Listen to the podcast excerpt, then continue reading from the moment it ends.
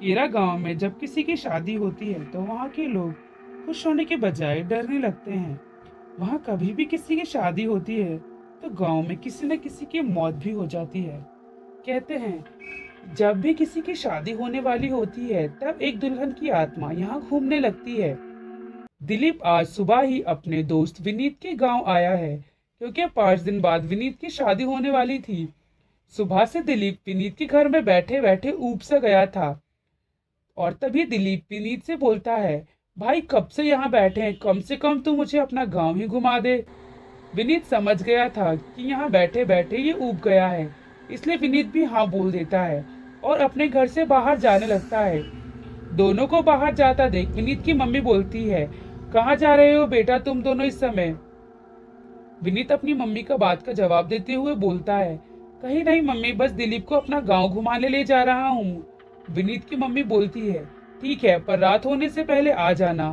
तुझे तो पता ही है ना अपने गाँव के बारे में? विनीत जवाब देते हुए बोलता है हाँ मम्मी, मुझे पता है। इतना बोलकर विनीत दिलीप को अपना गाँव घुमाने चला जाता है।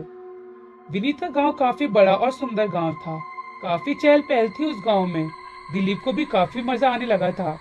तभी विनीत के फ़ोन में उसकी मम्मी का फ़ोन आया। विनीत दिलीप से बोलता है, यार तू गाँव घूम। मुझे कुछ काम है, मैं घर जा रहा हूँ। और तू भी रात होने से पहले घर आ जाना। दिलीप हाँ में अपना सर हिला देता है और आगे बढ़ जाता है।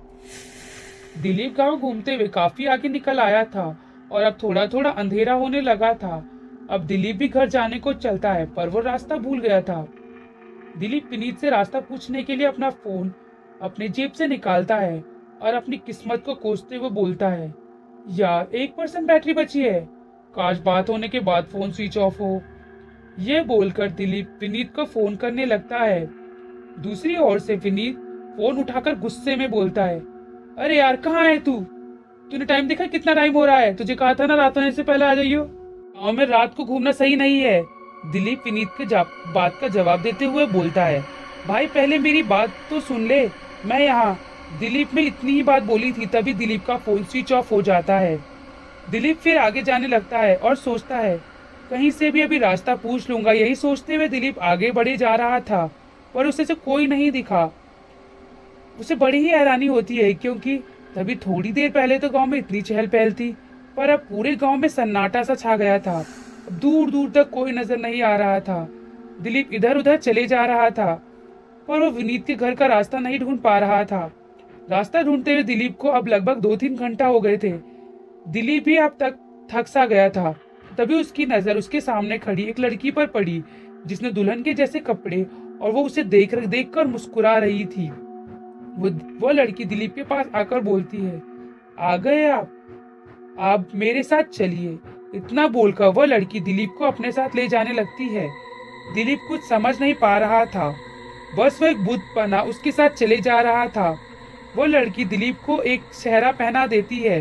और उसको उसको एक गड्ढे के पास लेकर जाती है जहाँ उसने देखा कई सा, कई सारे कटे हुए सर पड़े थे और उन सबने दूल्हे का सहरा बांधा हुआ था।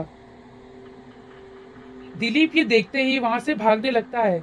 दिलीप लगातार भागे जा रहा था और तभी वह एक जगह पर रुक जाता है। वह इसलिए रुक गया यहाँ क्योंकि उसके सामने बिना सर वाले लोग खड़े थे और उन सबने दूल्हे के कपड़े पहने थे।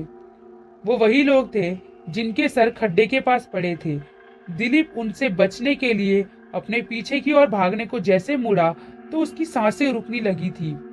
उसने देखा उसके सामने वही लड़की खड़ी थी और उसके पास दूल्हे के कपड़े थे और वह धीरे धीरे उसके पास आती जा रही थी और वह सभी बिना सर वाले लोग भी उसके पास आते जा रहे थे। तभी दिलीप जहाँ खड़ा था, वहाँ अचानक से रोशनी हो गई थी।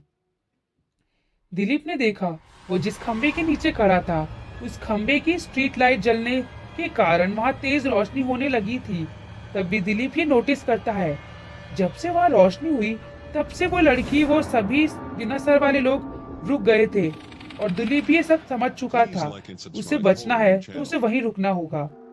और दिलीप उसी खंबे के नीचे खड़े होकर पूरी रात निकाल देता है। दिलीप जब विनीत के घर सारी बात बताता है तब विनीत की मम्मी दिलीप से बोलती है, वह दुल्हन की आत्मा इस गाँव में कई सालों से है। कहते हैं, उस लड़की की जिस दिन शादी होने वाली थी, उसी दिन उसका कत्ल किसी ने कर दिया था।